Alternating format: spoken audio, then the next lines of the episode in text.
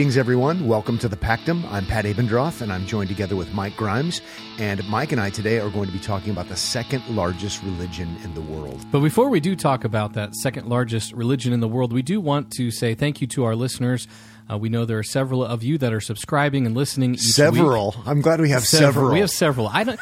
You know, you can't track these statistics exactly, so we'll just go with several, hundreds, thousands of listeners. So we, I think we have. I think several to me means means four. well, there's so. far more than several, and we know we have listeners around the globe. That's true. Um, we're thankful for each of you listening and sticking with us. Trust you're enjoying the podcast, being encouraged as we continue on each week. So, Pat, let's get to that second largest religion in the world. What are we going to be talking about today? So, obviously, we, we are going to be talking about Islam. I do want to offer the qualifier uh, that needs to be made, and that's that neither of us uh, are experts. Right. We don't play experts of on Islam on t- television, uh, maybe on a podcast, at least for one episode. but I've read the Quran, or at least a translation of it. They would say that it's not actual, actually the Quran if it's not read in Arabic. Uh, but I've read a translation. I've read numerous books on the topic by Muslims and by Christians. Listened to hours of lectures. It's definitely a point of interest. But again, not an expert, uh, just wanting to know enough to be able to engage uh, those I know who are Muslim and also help our listeners to be able to do the same kind of thing. Right. So, we're going to have just kind of a general introduction for Christians about Islam. We have some questions that will help us work through it uh, throughout the episode. So maybe we start, Pat, by talking about why are we going to talk about this and what makes Islam important. And so that is question number one of ten questions. So if you'd like to know where we're, where we're going with this, that is where we're going. So why talk about it? What makes it important? Well, if it's the second largest largest religion with over a billion people, well over a billion people um, a part of it, that means one out of five. Some people say one out of four people are Muslims. Hmm. I was dropping one of my kids off uh, just yesterday and saw a Muslim woman dropping her kids off, and I thought, there, there you have it. Um, they may live on your street. Uh, they may uh, be with you in the grocery store. These are people who are made in God's image, who are part of a religion that is not Christian. It's very different from Christian. Uh, and yet we're called to make disciples of all different kinds of people for the fame of the Lord Jesus Christ. So the Great Commission causes me to be interested. I want to be able to explain the gospel clearly to people. And sometimes to do that, I need to know something about what they believe so that they can understand what I'm talking about and I can understand how they might be interpreting what I'm talking about. Sure. So I want to be clear. So the Great Commission compels us, uh, the large number of people who are Muslim compels us. Uh, and the fact that our culture sometimes talks about the fact that there are three Abrahamic faiths, mm. and that somehow we're told that they're they're basically the same. Right and we know that they're not basically the same. They're actually very different, uh, regardless of what Bono might sing about. Before moving any further, I thought it would be helpful for people to hear from Muslims who have Western style marketing, yeah. trying to reach out and help people understand their religion uh, from a source called whyislam.org. So if you want to read a couple of excerpts from whyislam.org, I think it might help us to understand uh, how they're marketing themselves, sure. how they're presenting themselves, uh, and it sounds pretty good the way they're uh, presenting themselves. So why don't you read a couple of those excerpts? Yeah. Islam is a faith and comprehensive way of life that literally means peace through submission to God. It provides a clear understanding of a person's relationship with God, purpose in life, and ultimate destiny. A Muslim is someone who adopts the Islamic way of life by believing in the oneness of God and the prophethood of Muhammad, peace be upon him. Today, Islam is one of the fastest growing religions and is practiced by more than 1.2 billion Muslims across the world. So they've done a good job of presenting themselves. Seems pretty straightforward. Seems pretty mainstream. Uh, it's not like they're hiding anything. Right. So a good job on their marketing, and yeah. they're aiming that at Western kinds of people. Yeah. And so it at least helps us to hear from them who they are. Maybe a second quote from whyislam.org Islam is the culmination of the universal message of God taught by all of his prophets. Muslims believe that a prophet was chosen for every nation at some point in their history. enjoining them to worship God alone and delivering guidance on how to live peacefully with others. Some of the prophets of God include Adam, Noah, Abraham, Ishmael, Isaac, Jacob, Joseph, Moses, Jesus, and Muhammad, peace be upon them all. The prophets all conveyed the consistent divine message of worshiping one God, along with specific societal laws for each nation's circumstances. However, after the prophets delivered the divine guidance to their people, their message was lost, abandoned, or changed over time, with only parts of the original message intact. God then sent another prophet to rectify their beliefs. And so in comes the key uh, prophet of them all, who would be Muhammad. Muhammad lived between 570 and 632, and that would be AD. And he is the key prophet um, sometimes people say he's not the, the standout one, but I think generally speaking, uh, Muslims would say that he definitely is the standout one. Mm. Um, Muslims would say that all of the prophets have taught the same thing, but it's become corrupt, uh, lost sight of. And so Muhammad is really the key figure now, there are different kinds of Muslims. Uh, the two major factions are of Muslims would be the Sunni. They're the largest group. About 80% of all Muslims are Sunni. And then the Shia, which would be about 15%. And then there are others uh, that are small. But the two major divisions in Islam, uh, both would claim to be followers of Muhammad. Both would claim the Quran, uh, but they would be the Sunni and the, and the Shia. Also, we should point out the fact that in Islam, uh, their book is going to be the Quran. We'll talk more about that in just a moment. But so, centrality of Muhammad as the key prophet. And then they have the five pillars. Right. The five pillars would be number one, faith or belief in the oneness of God, which was in their marketing right, literature. And also the, the centrality of Muhammad being his prophet. Second pillar of Islam would be the establishment of daily prayers, very important if you're a Muslim. Yeah. Third pillar, concern for almsgiving, taking care of the needy. Christians might think of tithing, but it's actually different. Mm-hmm. And then the fourth would be self purification through fasting. Think of Ramadan. And then finally, it would be a pilgrimage to Mecca for those who are able to go there. Yeah. So that helps us to see why we'd want to talk about this, why it's important, and a little bit about what Islam is. You can do all kinds of reading. We're just giving you the 30,000 foot kind of right. glance as to what it is. Uh, but I think we can move on now and talk about our next question regarding Islam, and that would be similarities and differences between Islam and Christianity. Right. Some of, one of the first similarities you can hear, even as we've read through some of these quotes and the five pillars of Islam, is that the Bible figures they mention are similar or the same as Christians would know of Bible figures Adam, Noah, Abraham, Ishmael, Isaac, Jacob, Joseph, Moses, Mary, Jesus. They, they share those Bible figures in common with Christianity. And a lot of times I think Christians are surprised by that. Yeah. Because sometimes we as Christians are ignorant about what Islam teaches, uh, what the Quran talks about. So when I sat down and read the Quran, I was surprised at, about the fact that it talks about Jesus, um, talks about Mary, talks about those kinds of figures. There's definitely similarities in that sense. Yeah. There's also a theological similarity because both Christianity and Islam are monotheistic. Yeah. So strongly one God in emphasis. Yep. In Deuteron- Deuteronomy 6 4, uh, Christians and Jews believe in monotheism, strongly so, uh, though Islam would say maybe not so much with Christianity, but we'll get, get to that in more detail later.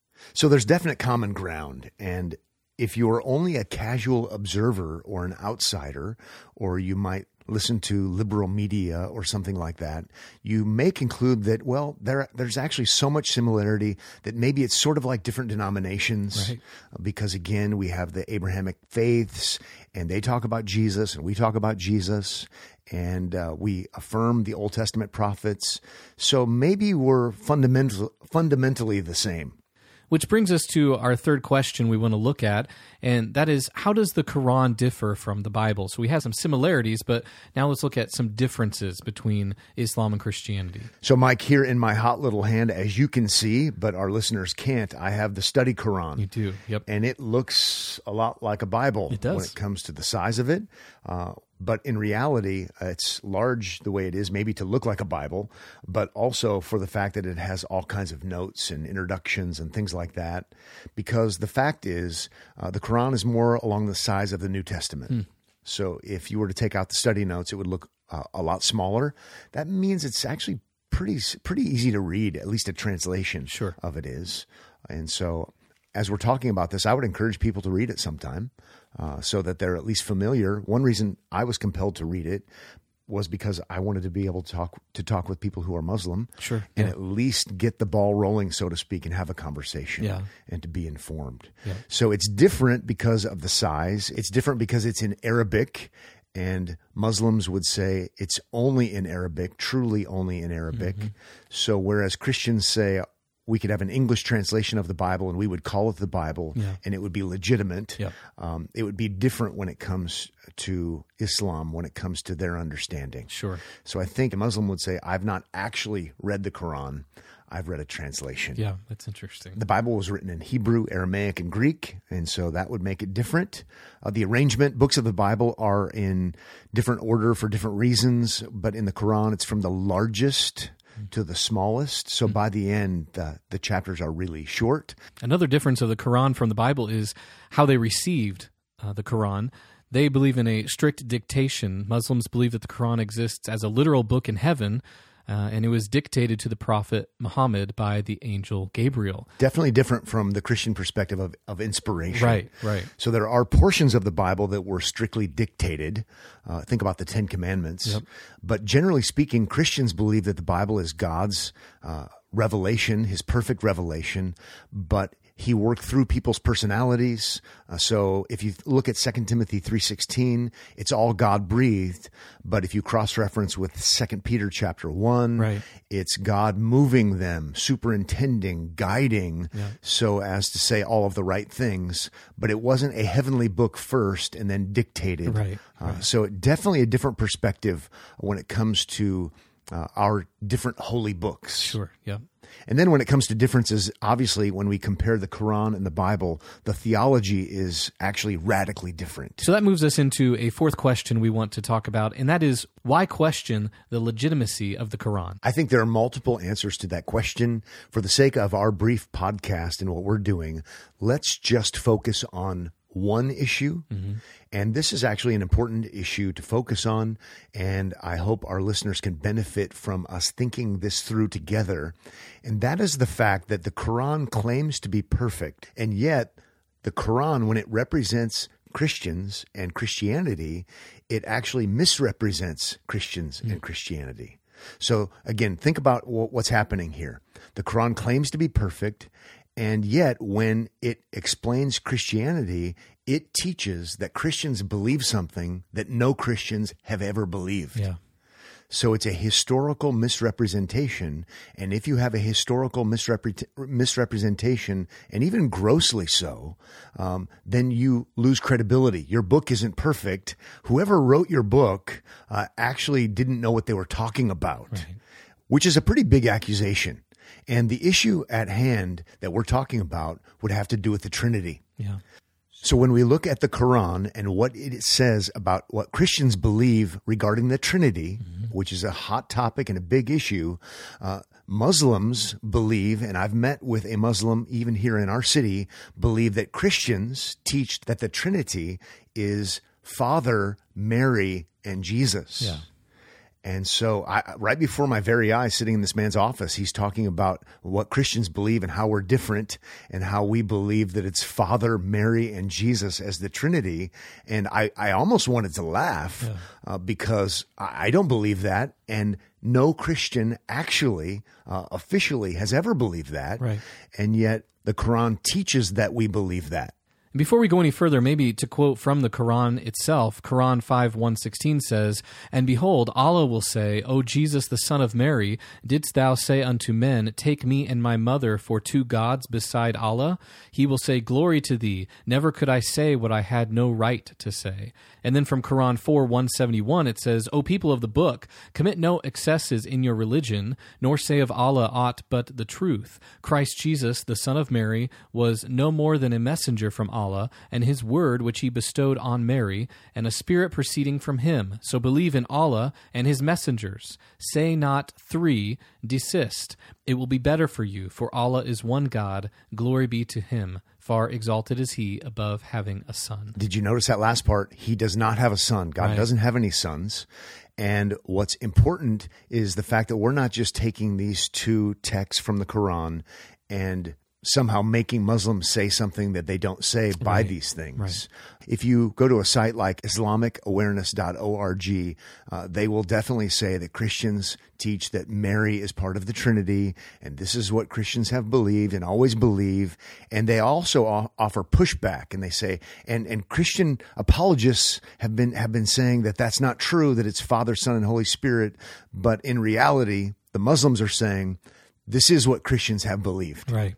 No Christian, at least in any kind of official capacity, has whether they're Roman Catholic or Protestant or Eastern Orthodox or anything like that, would ever ever say Father, Mary, and Jesus. Yes, yeah. And so the Quran is historically erring, and it's erring grossly, and that causes me to say that there is a problem. Yeah. Now, what is kind of interesting to think about is if Muhammad were traveling in his day and he were to happen upon a church and he were to go in and he can't understand, he doesn't understand the language they're speaking in, and he were to see the statues and the art on the walls, perhaps, you can definitely give the guy a break Yeah. if you will, Yeah. because here you have a statue of Mary, and you might have Mariolatry even. Um, from our perspective, you have a statue of Mary and Mary holding a baby, and you may conclude that these people, uh, maybe they do emphasize Mary a lot. You may conclude that these people who are Trinitarian believe in Father, wife, Mary, if you will, and Jesus, the baby. But you would be in ignorance. You would be getting it wrong uh, because even those Christians who maybe emphasize Mary too much from our perspective, uh, let's just let's grant that for the sake of argument, it still is not what they believe. Right. So maybe let's move now into a fifth question, uh, talking about Jesus. What is it that Islam teaches about Jesus? They teach that he was a prophet among 124,000 prophets, but he's actually an important prophet. And so there is respect that is given to Jesus. And that's why when you read in the Bible, uh, or excuse me, that's why when you read in the Quran, uh, they will speak positively of him. But they always have him saying he's not the son, uh, the Trinity's not true, it's not three. Um, only worship Allah, don't worship me because he's not divine, because it's not Trinitarian. So that's the positive, but there is the negative. They deny things like the crucifixion of Jesus. Uh, the Quran teaches that Jesus was not crucified. Do you want to go ahead and read from Quran 4 157? Yep, it says, And for their saying, Indeed, we have killed the Messiah, Jesus, the Son of Mary, the messenger of Allah. And they did not kill him, nor did they crucify They him. They did not kill him, they did not crucify him. But another was made to resemble him to them. And indeed, those who differ over it are in doubt about it. They have no knowledge of it except the following of assumption. And they did not kill him for certain. For certain, Jesus was not crucified. Right. So we do not have two religions teaching the same thing. Right. They're fundamentally different religions, and Christians need to know that, and non Christians need to know that. Right. How about another text? This is from Quran 572. I'll read that. They have certainly disbelieved who say, Allah is the Messiah, the son of Mary. While the Messiah has said, O children of Israel, worship Allah, my Lord and your Lord. Indeed, he who associates others with Allah, Allah has forbidden him paradise, and his refuge is the fire. And there are not for the wrongdoers any helpers. So, point being, Jesus denied that he was divine. Um, this would be contrary to what Jesus would say in terms of before before Abraham was, I am, claiming that uh, divine title. Uh, and things such as this, accepting worship. So the Quran teaches the opposite of what the Bible teaches because it denies the deity of Christ. Right. Maybe one more from the Quran in 5 116 it says, And beware the day when Allah will say, O Jesus, son of Mary, did you say to the people, Take me and my mother as deities besides Allah? He will say, Exalted are you. It was not for me to say that to which I have no right. So notice that the author of this book is assuming that Christians believe that the mother is deity. Yes. Which again is in error. We have to point this out. So, among other things, we have the Quran and Muslims denying the deity of Christ, denying the crucifixion of Jesus, uh, which would also be tied to denying the resurrection of Jesus, yeah. because you don't have a resurrection if you don't have crucifixion. And so, by way of contrast, these are the very, very things that are essential to Christianity. Right. Essential for salvation, essential for justification. Uh, these are all contrary to Romans 10, 9, and 10. And so we need to have our eyes wide open and seeing the differences between Islam and Christianity. So, continuing to talk about some of these differences between Islam and Christianity, how is the God of Islam different from the God of the Bible? You know, you hear sometimes people say, well, you say God, I say Allah. How is it different?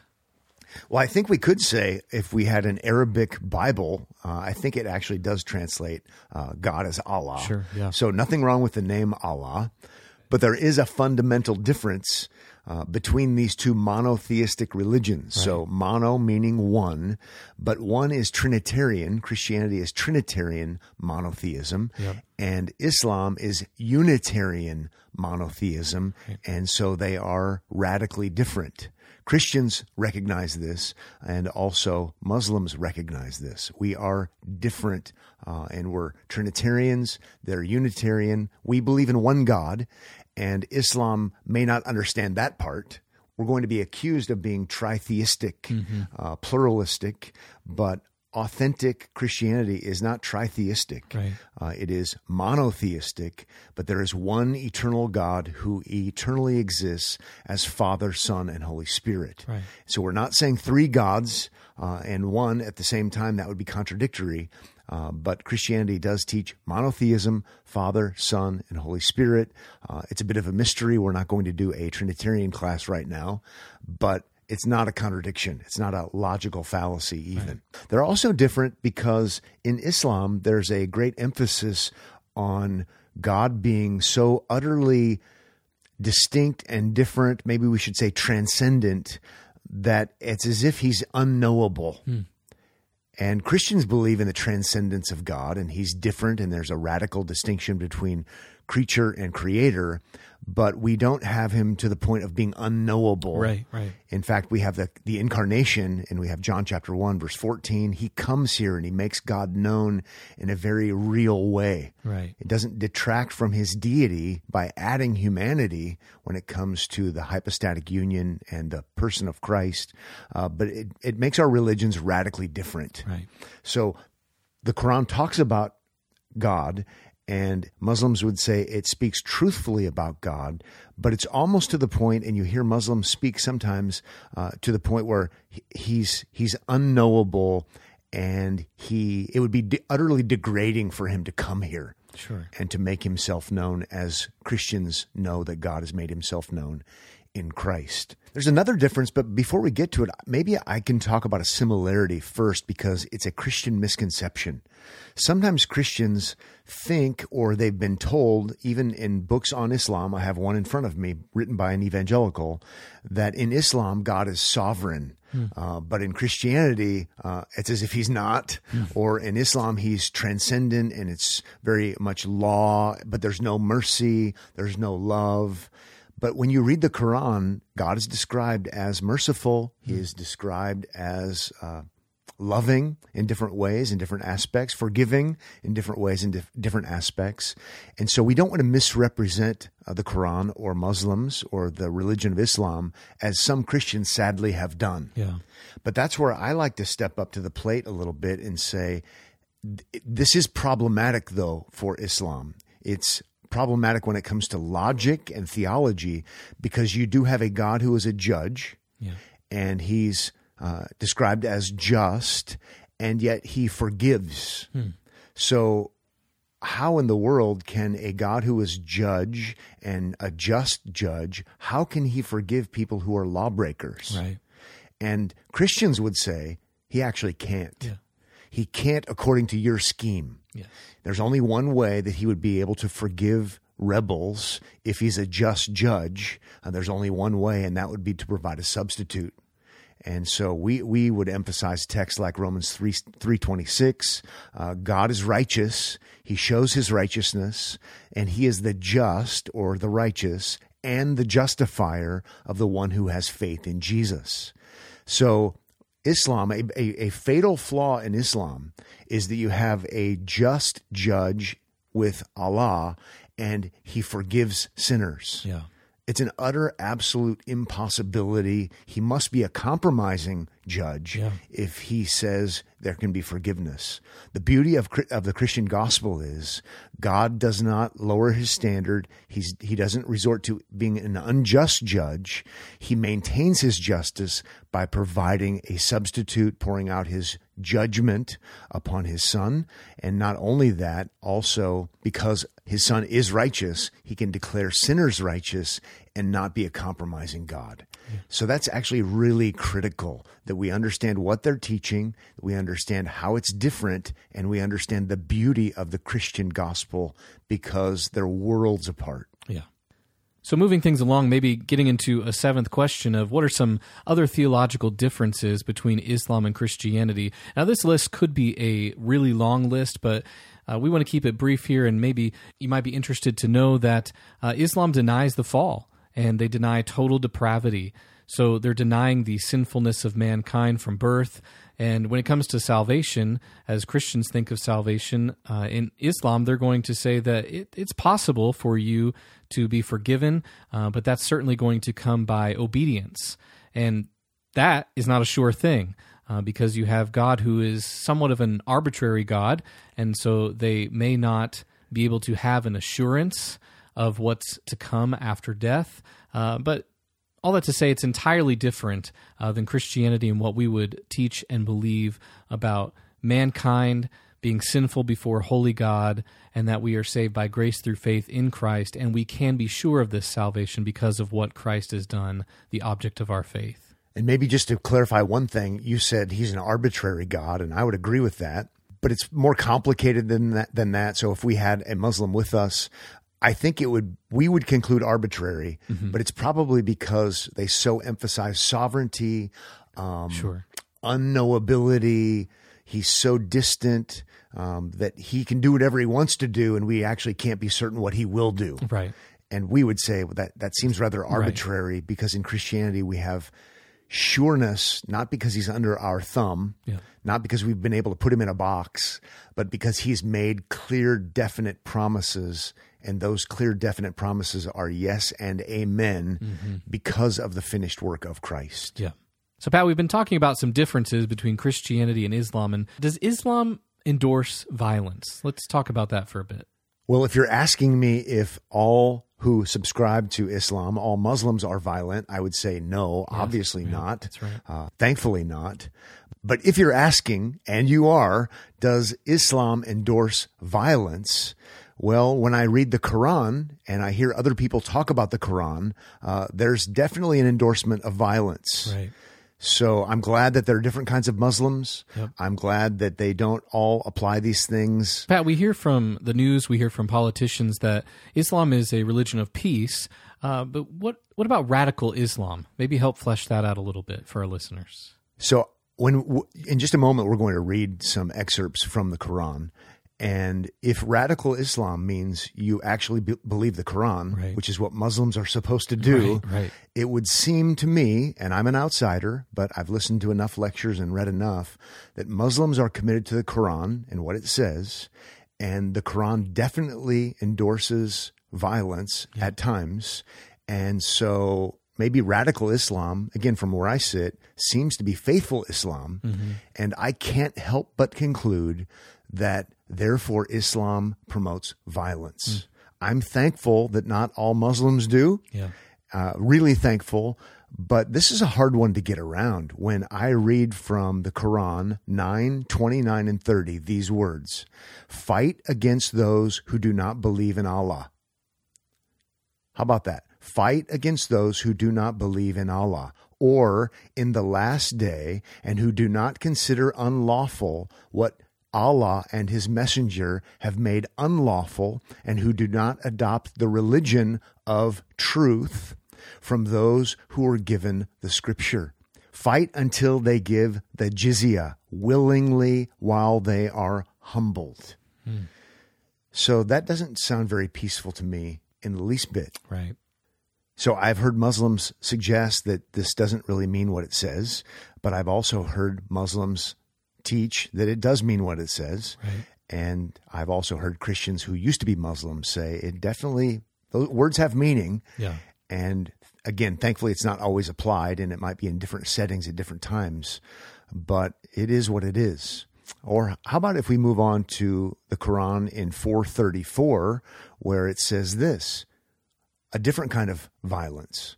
Men are in charge of women by right of what Allah has given one over the other and what they spend for maintenance from their wealth. So righteous women are devoutly obedient, guarding in the husband's absent what Allah would have them guard. But those wives from whom you fear arrogance, first advise them, then if they persist, forsake them in bed, and finally strike them and the person who's translating it here put in brackets lightly. So strike them, perhaps lightly, but if they obey you once more, seek no means against them. Indeed, Allah is ever exalted and grand. Hmm.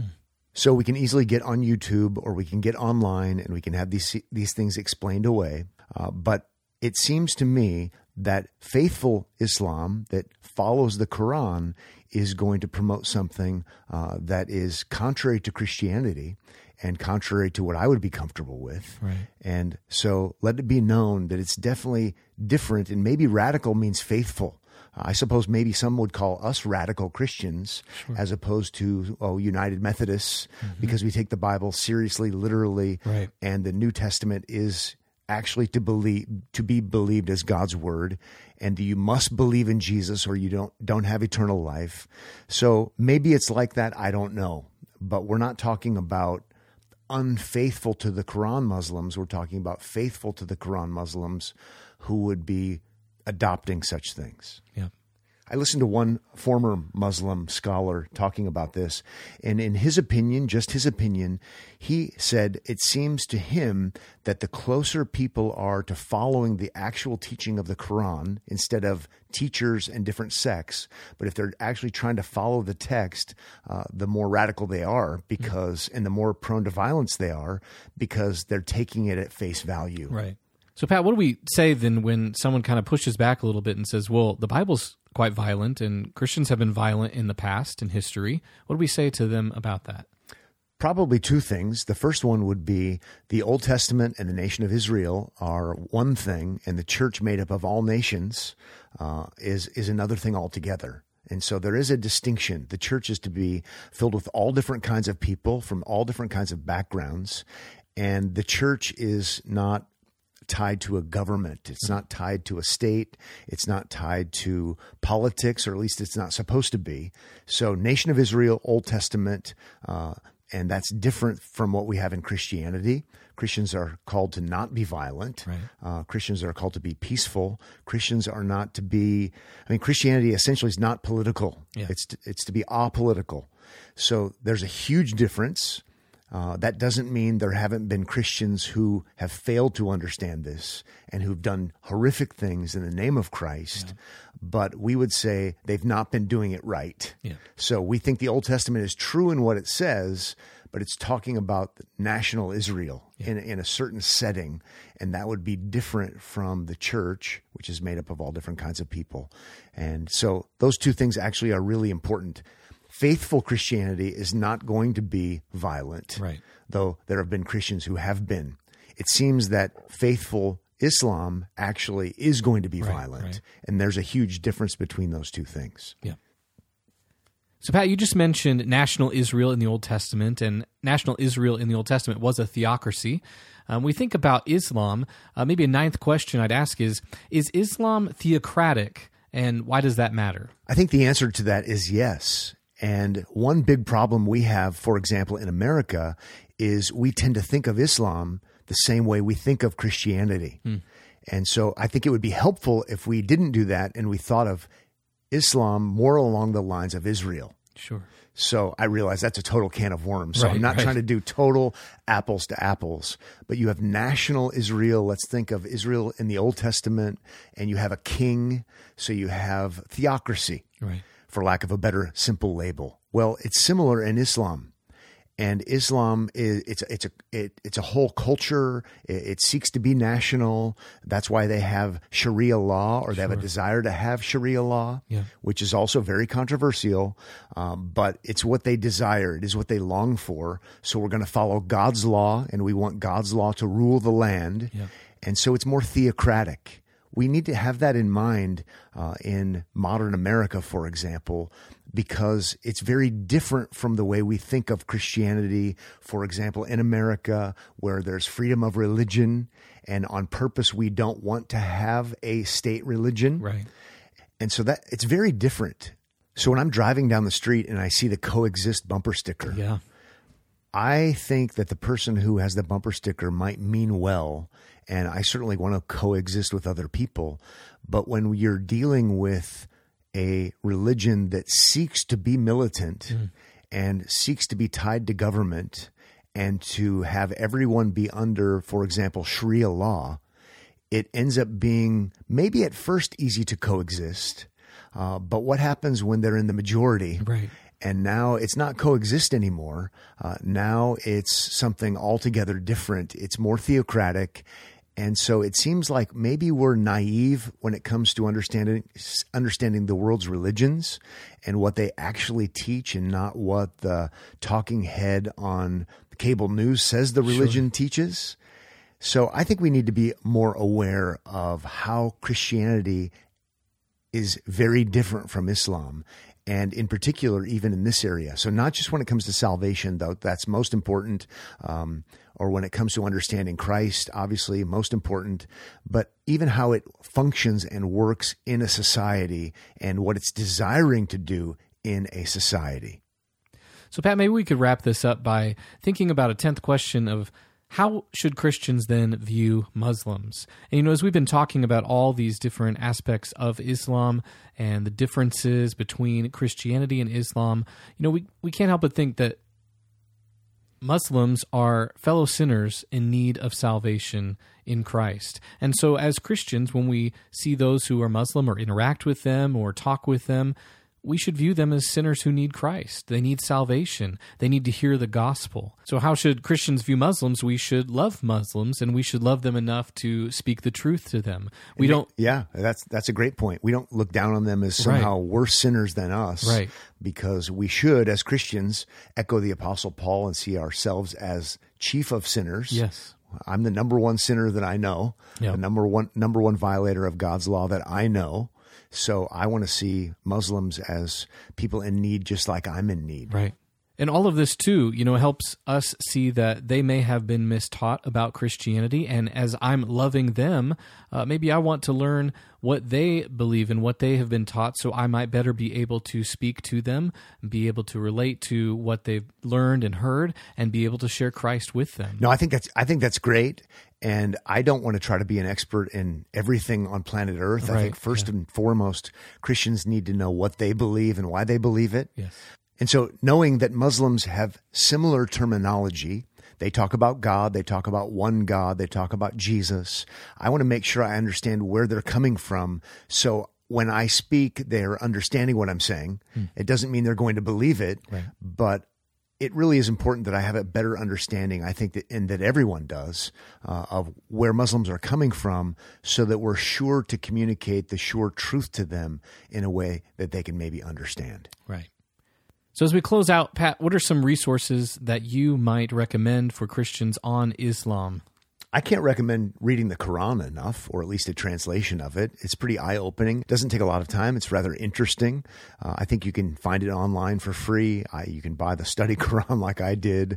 Uh, not necessary to do that, but it's fascinating uh, to learn and to understand. And my prayer has been that God will put more people in my life who are Muslims uh, so that I can talk to them about what I learned uh, from their book and how I found it interesting, and then questions that I had. So I would recommend it. I would also recommend simple resources uh, like like in the ESV Study Bible in the back. There are good articles. Well, there's there's a nice short brief synopsis uh, on Islam or the Quran, and things like that go a long way. Yeah. If you want to take a bit more of a deeper dive, uh, James White a number of years ago wrote a book called "What Every Christian Needs to Know About the Quran." Yep. Not the easiest thing in the world to read, but I'm thankful for that. I think our listeners might enjoy listening to some of the lectures that Biola University has from a Muslim man converted to be to being a Christian. Uh, he's no longer alive, but I thought those were rather interesting. And finally, I would say there's some discernment that's necessary. I have a couple of books in front of me written by Christians. One was a former Muslim that really was disappointing in what it said and didn't say about Islam. Uh, when I read the actual Quran and knowing what I know about Christian theology, uh, they they they missed the mark. There were some good things in there, but they also misrepresented uh, both Christianity, strangely enough, as well as Islam. I also have a book in front of me written by someone who is uh, very left leaning politically, uh, very politically correct in America, who professes to be a Muslim, that I also thought was fascinating, but definitely doesn't represent uh, the Quran that I was reading.